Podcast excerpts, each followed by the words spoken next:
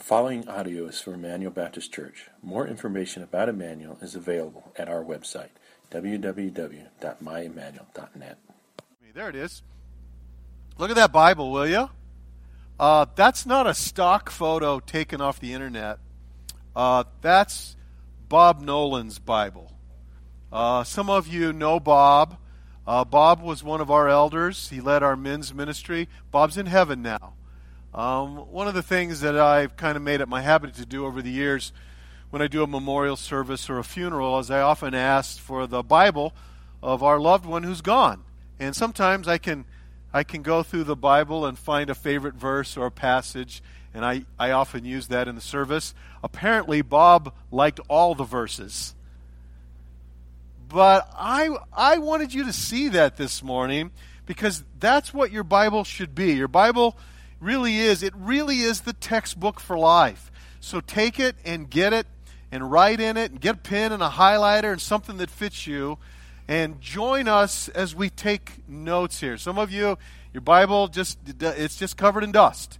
And uh, some of you are like, well, I like the electronic part. All right, if you can take notes there, if you if you're good enough to take notes in it, do that. But you need something that you can keep, and you can use the sermon notes as well. Keep all those week after week, and you'll you'll build your own commentary of Hebrews. Well, here's where we started last week. Hebrews chapter one, verse one says, "Long ago, at many times and in many ways, God spoke to our fathers by the prophets."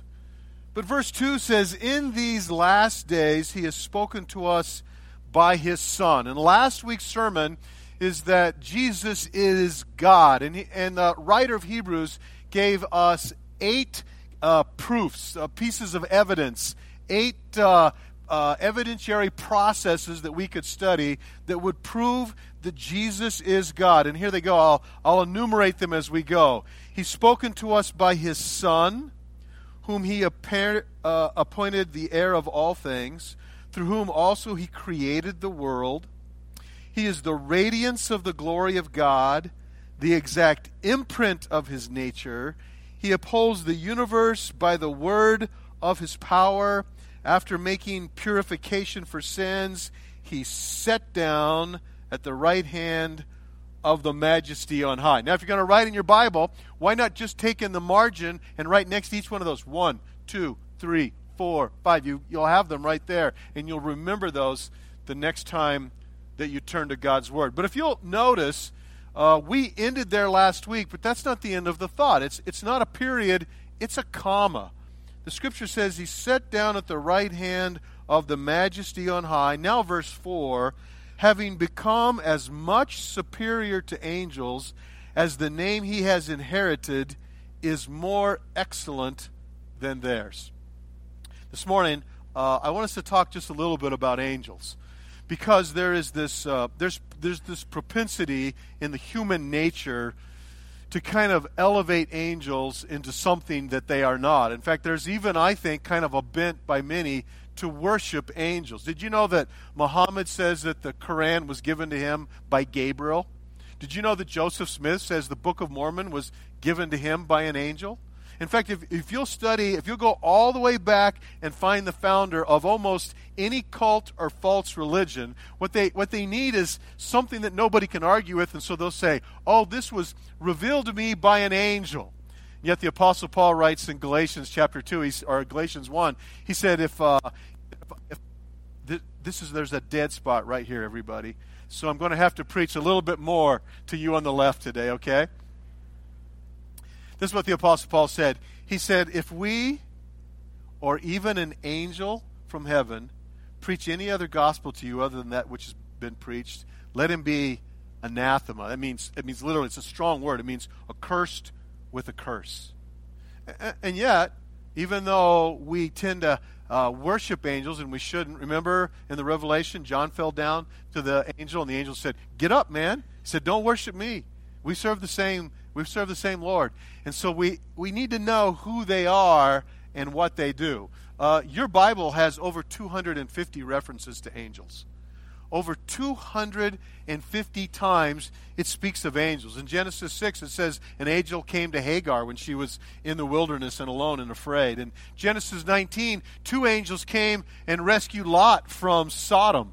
Angels spoke to Abraham and Isaac and Jacob, and an angel confronted Balaam. Remember that story? Somehow God allowed the donkey to see the angel, but not Balaam. The scripture says an angel came to Gideon when he was in a wine press hiding for his life. An angel ministered to Elijah during the drought.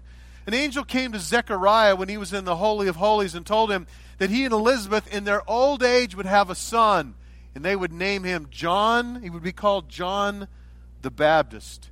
Angels ministered to the Lord after he had fasted for 40 days and been tempted. One rolled the stone away from the empty grave. In fact, he was sitting on it when the women came the next morning. The angels stood by during the Lord's ascension and said, You men of Galilee, why stand you here gazing into heaven? This same Jesus will come again. Those were angels. One opened the jail door in the middle of the night and released Peter. And Peter went to a prayer meeting of unbelieving friends. They were praying that he would be released, but when he came to the door, they couldn't believe that he had been released. An angel accomplished that. An angel spoke to Cornelius, the Gentile, and told him to send for Peter at the house of Simon the tanner in Joppa. And by the time you get to the book of Revelation, the Revelation speaks of angels 70 times. So there is still yet coming a time, a, a dispensation of period in which God's angels are going to be incredibly active. And so uh, here we have this. We have some who uh, kind of believe the deceitful spirits of fallen angels, Lucifer and his fallen angels. You have others who have had angel type experiences. We, we always think of angels as like having wings, but Isaiah 6 actually describes them with six wings. With two, they covered their feet, a sign of humility. With two, they covered their eyes because they, they were there in the presence of the glory of the Lord all day. And with two, they flew. And what did they say? All day long, they said, Holy, holy, holy is the Lord God Almighty. Well, remember, the writer is writing to Jews. That's why the book is called Hebrews. He's writing to Jews, and the Jews have a very high view of angels, something that they, they care about, something that they believe in. And so, what happens to them in the, in the process of Jesus Christ coming as the Messiah is they wanted to believe in God, Jehovah God, and they, and they kind of kind of wanted to believe in Jesus, but they didn't believe he was the Messiah, so they would have this tendency just to say, well, he was an angel, or he might be like an archangel. In fact, there are cults today that say that Jesus is an archangel like Michael. And the truth of the matter is, the Bible's going to make this clear. We're going to read this passage. He's absolutely not an angel. He is God. He's completely God. And so we're going to read this passage that he is superior to angels. Here's how it goes. Let's begin in verse 4, right where we left off.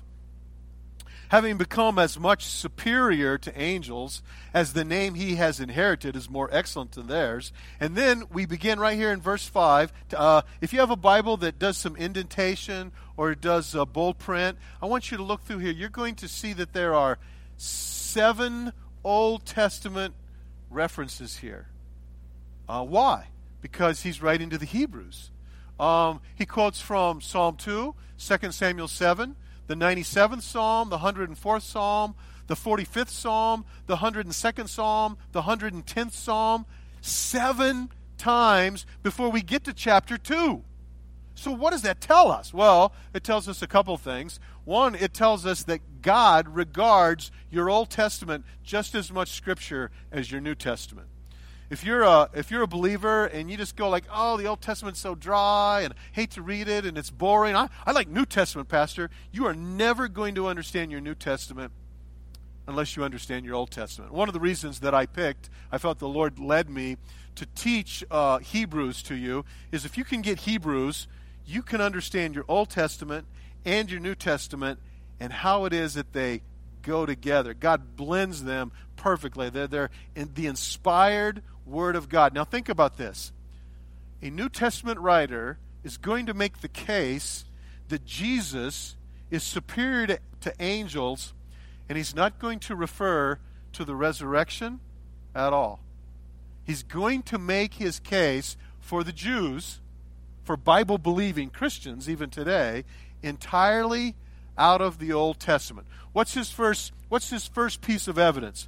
Well, he says in verse 5, which of the angels did God ever say, You are my son? Today I've begotten you. Or, I will be to him a father, and he shall be to me a son. Or again, when he brought the firstborn uh, son into the world, he's talking about the incarnation of Christ, that, that moment in Bethlehem, he said, Let all God's angels worship him. So, out of the Old Testament, Three quotes right away for the first point. Jesus is greater than angels because he's the worship of angels. There's no other angel, not, not Gabriel, not Michael, certainly not Lucifer, even before he fell. No other angel akin to Jesus. The angels, like I told you in Isaiah, say of Jesus, Holy, holy, holy is the Lord God Almighty. He is the object of their worship. He should be the object of our worship. If you come and you struggle, uh, sometimes people tell me this. This may not be you, but sometimes people go, Pastor, I don't really like the music. You should, you should just preach the whole hour. You, you, you're missing the truth of the Word of God. Part of what we do here, part of what God intends for us to do, part of what's good for your soul is worship. Yeah, Bible study is good for your soul. You need that as well. That's why we break that in two. This is, by the way, this is an ancient formula of worship you can find it all the way back in the book of Ezra and Nehemiah. Praise, read God's word, respond to God's word. This, this comes right out of the word of God. But worship sh- should be a part of who we are. Jesus is greater than the angels because he's the object of their worship.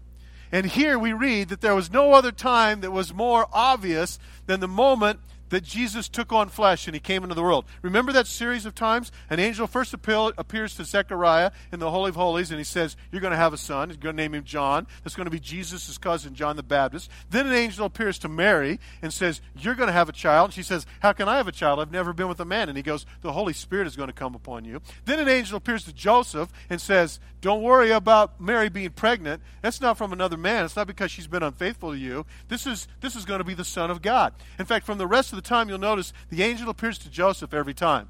The angel appears to Joseph and says, You need to leave Bethlehem and get to Egypt because Herod's going to kill all the kids there.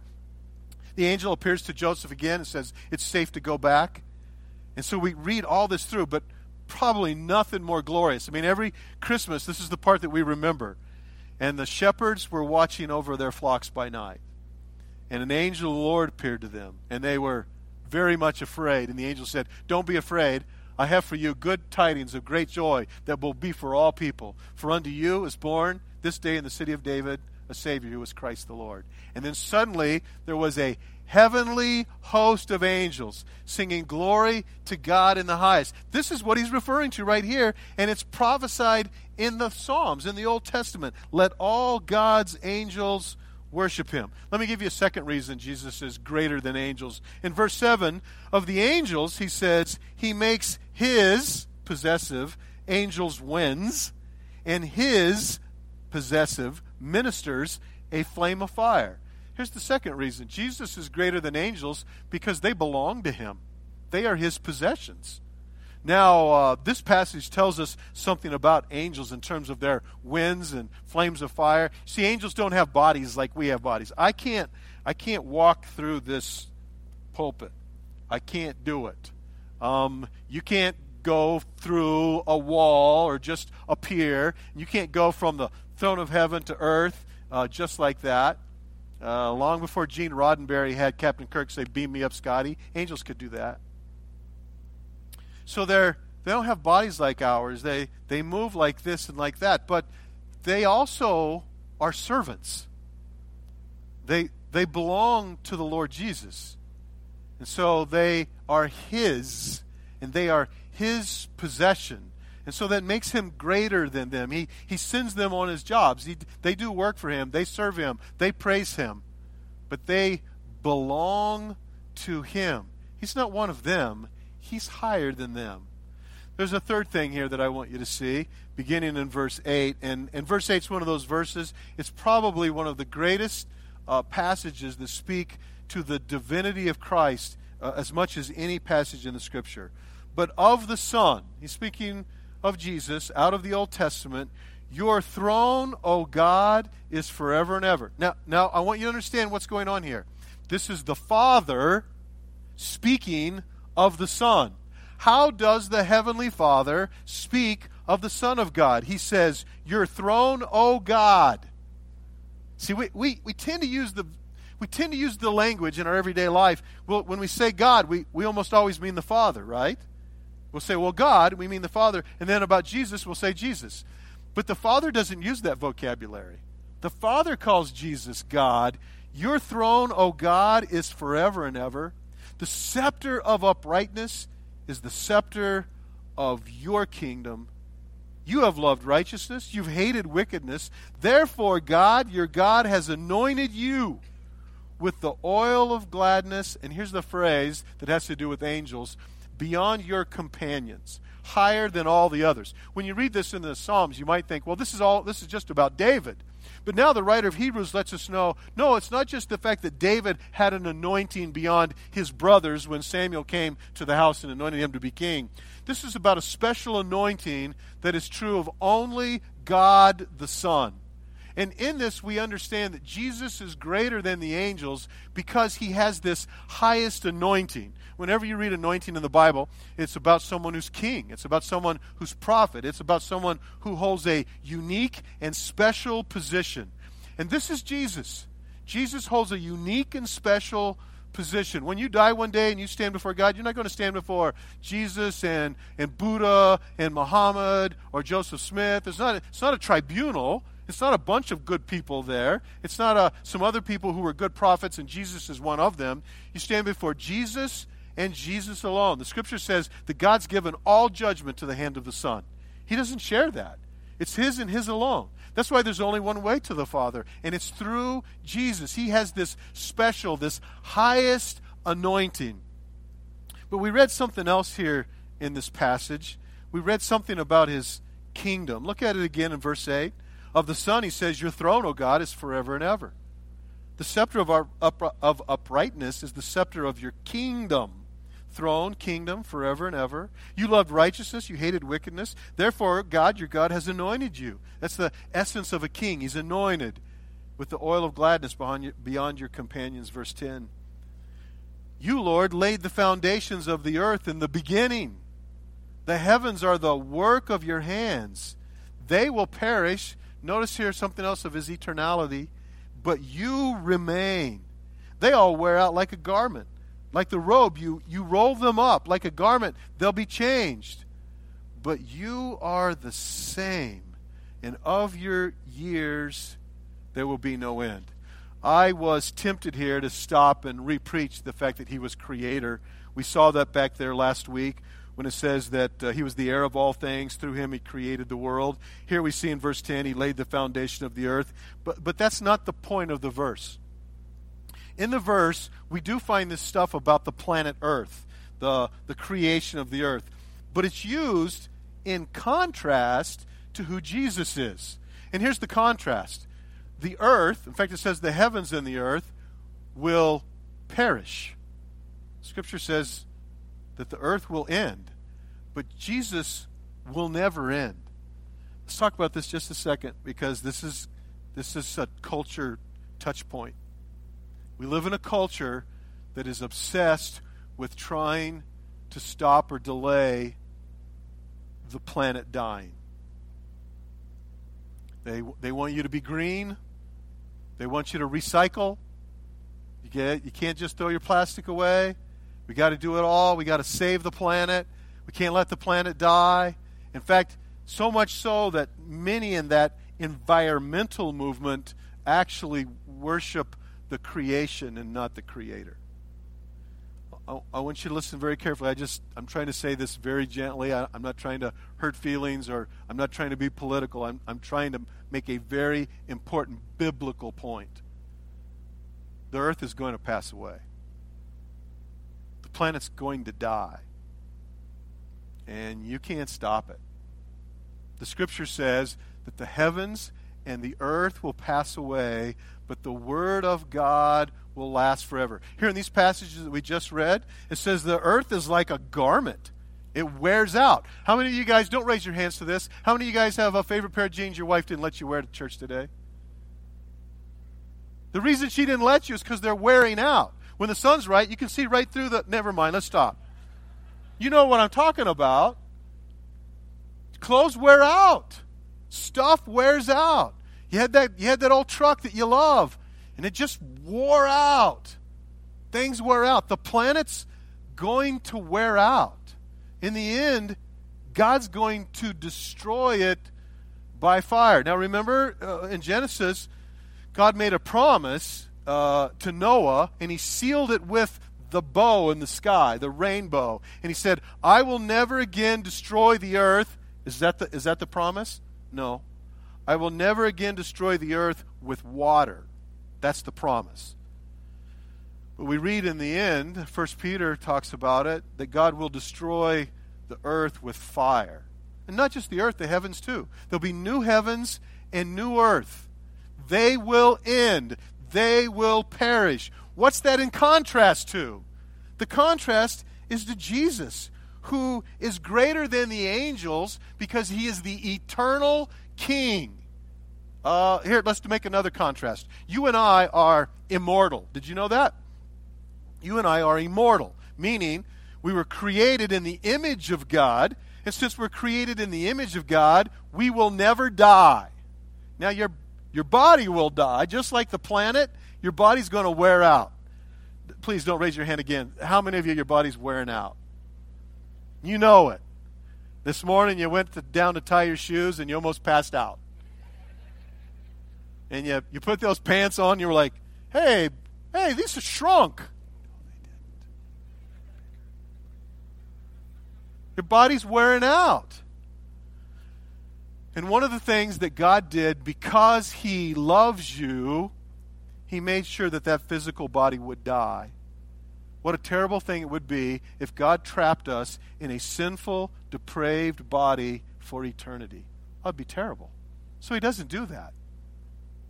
This body dies, but the soul doesn't. The soul's made in the image of God. The soul lives forever. And the soul gets a new body in heaven, a glorified body, because you're immortal. You're made to live forever. Now, you're made in the image of God, made to live forever, so you will live eternity that way. But listen, God not only lives eternity that way, God lived eternity that way.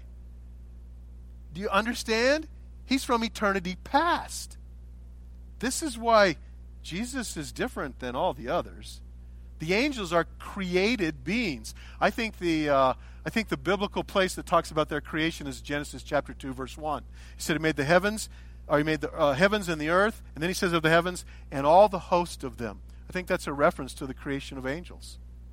And so we find here something different about Jesus. He's the eternal king. It talks about his kingdom, his throne, his scepter. He's the eternal king. Well, let's kind of read it again as we as we go through it together. Verse 10. You, O Lord, laid the foundation of the earth in the beginning.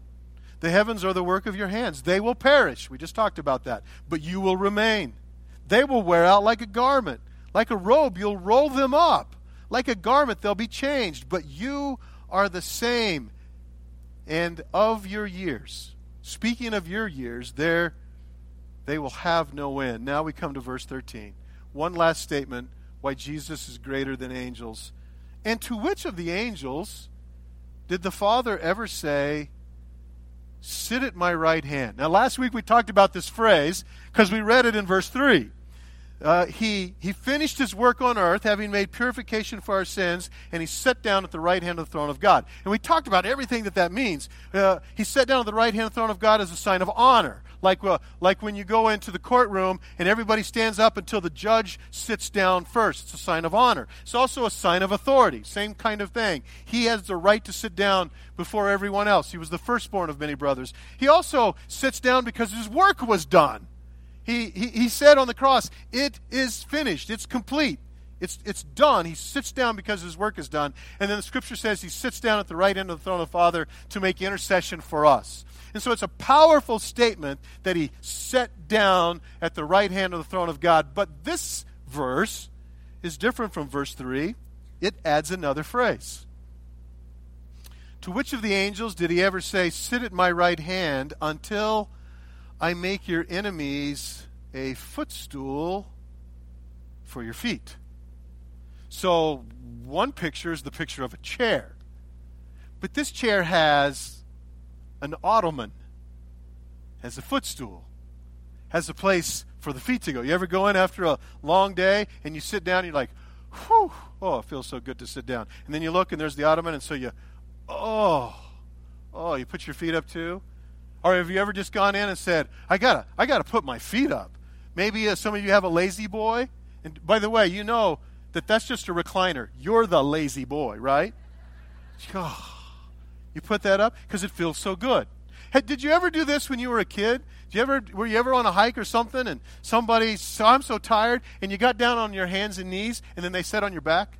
Anybody ever do that? That's kind of the picture here. Who's the one who becomes the footstool? Who's the one who puts their feet on them? The king is the one who puts his feet up. The enemies, it says right here, are his footstool. Philippians chapter 2 says there'll be a day on that last day. This is what he says when every tongue will confess, every knee will bow. Now, you and I will be there, and we'll do what uh, hopefully we've been doing all of our lives. We will bow and confess willingly. I, am like David. I was glad when they said, let's go to the house of the Lord. I love meeting you here on Sundays. It's a great part of the week. Encourages my soul. It refreshes me. It fills up my tank. It keeps me going. I, I'm glad where there's a place where we get together and declare Jesus is Lord. Jesus is King. I do that openly, willingly. That's my confession. I bow and worship to Him. There will be all of those who, of us who are there, who've done it our lives, and we do it gladly and willingly. But in Philippians chapter 2, it's talking about another group that's there as well. It says, Every knee will bow, every tongue confess.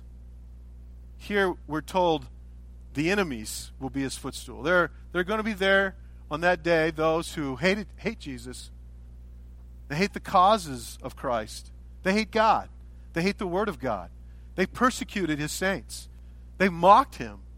They've maybe even put some of uh, his saints to death. They've written articles making fun of the Christian right. They have completely rejected Jesus Christ as King. Listen very carefully. On that day, they will kneel, they will bow, they will confess, and this prophecy becomes true, and I will make your enemies your footstool. You see, the, the last point here that this writer is making Jesus is greater than angels because of his ultimate destiny. His ultimate destiny, destiny is to be declared King of Kings, even by his enemies. This morning, I want to give you a chance to declare him King of Kings before that day. I want to give you a chance to move yourself from the enemy side of the equation to the child of God side of the equation. This morning, I, I want to give you a chance to recognize Jesus Christ is God. He's the way, the truth, and the life. He's the way of salvation.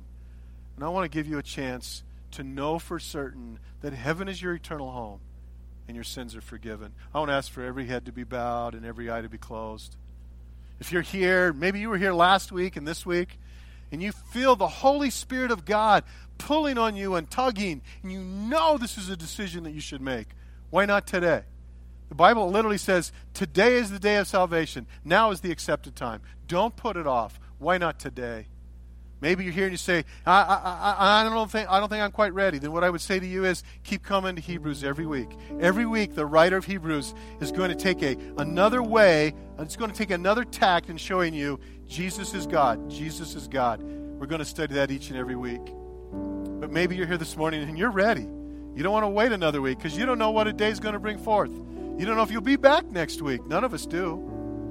And so now you know I, I want to give my life to Christ.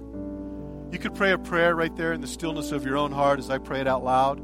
go something like this Dear Lord, I know that I'm a sinner. And I believe that Jesus is the only way for the forgiveness of my sins. I now understand that's why he died on the cross for me. And I'm asking you to forgive me of my sins and come into my life. I confess you, Jesus, as King of Kings. And the best that I know how, from this day forward, I'll live for you. The Bible says that if you prayed that prayer right there with full sincerity and faith in the stillness of your heart, that whoever calls on the name of the Lord will be saved. And in this very moment, you move from one side of the equation to the other. You move from hell to heaven, from death to life. And Jesus Christ is yours. Maybe you're here this morning, you're already a believer. But the truth of the matter is, you haven't been living like a believer. It's time to get that Bible out. It's time to read it again. It's time to write in it. It's time to let the Holy Spirit speak to you. It's time to maybe give up some stuff that's been moving you towards the, the, the life of the world. This morning, you need to rededicate your life to the Lord. Maybe God's speaking to you about something I, I don't know anything about. Maybe He's calling you to ministry or to missions or, or to service. But if God's spoken to your heart, won't you say yes this morning? Father, you know every heart in this room. You know our journey. You know if this last week was really great or if it was really bad. You walk with us through the valley of the shadow of death. You're with us on the mountaintop. You are our God, and we trust in you. And we thank you for Hebrews. We thank you for what it means and how we can see and understand that you have provided for us a way of salvation in Jesus. And we choose here this morning to walk with Jesus. We choose to live for Jesus. And we pray that you would do for us what we can't do for ourselves by the power of that name. And it's in his name that we pray. And all of God's people said, Amen. As well. So I stopped short a while ago. We talked about the destiny of Christ that his enemies would become his footstools, that he would be the king even of his enemies. But what's the ultimate destiny for angels? Well, the last verse of chapter 1 of Hebrews, verse 14, says, Of angels, are they not all ministering spirits sent out to serve for the sake of those who are to inherit salvation? Do you, do you, do you understand the, the final work for angels? Do you know what they're supposed to do? They serve us. We are those who inherit salvation. And so God sends his angels to care for and protect in the world of spiritual warfare. I, I, believe every I believe every child has a guardian angel. I believe Psalms teaches that. I believe you have an angel assigned to you. And God puts those angels in place not so that we would along the way start to worship them or spend all our time thinking about angels, but because He loves us and cares for us. And so, what's the work of angels? The work of angels is to serve the children of Abraham. And that's who we are. Go in peace. Have a great day. God bless you. Thank you for listening to audio from Emmanuel Baptist Church, located in Billings, Montana. Feel free to make copies of this message to give to others, but please do not charge for those copies or alter the content in any way without permission. For more information about Emmanuel, please visit us online at www.myemmanuel.net.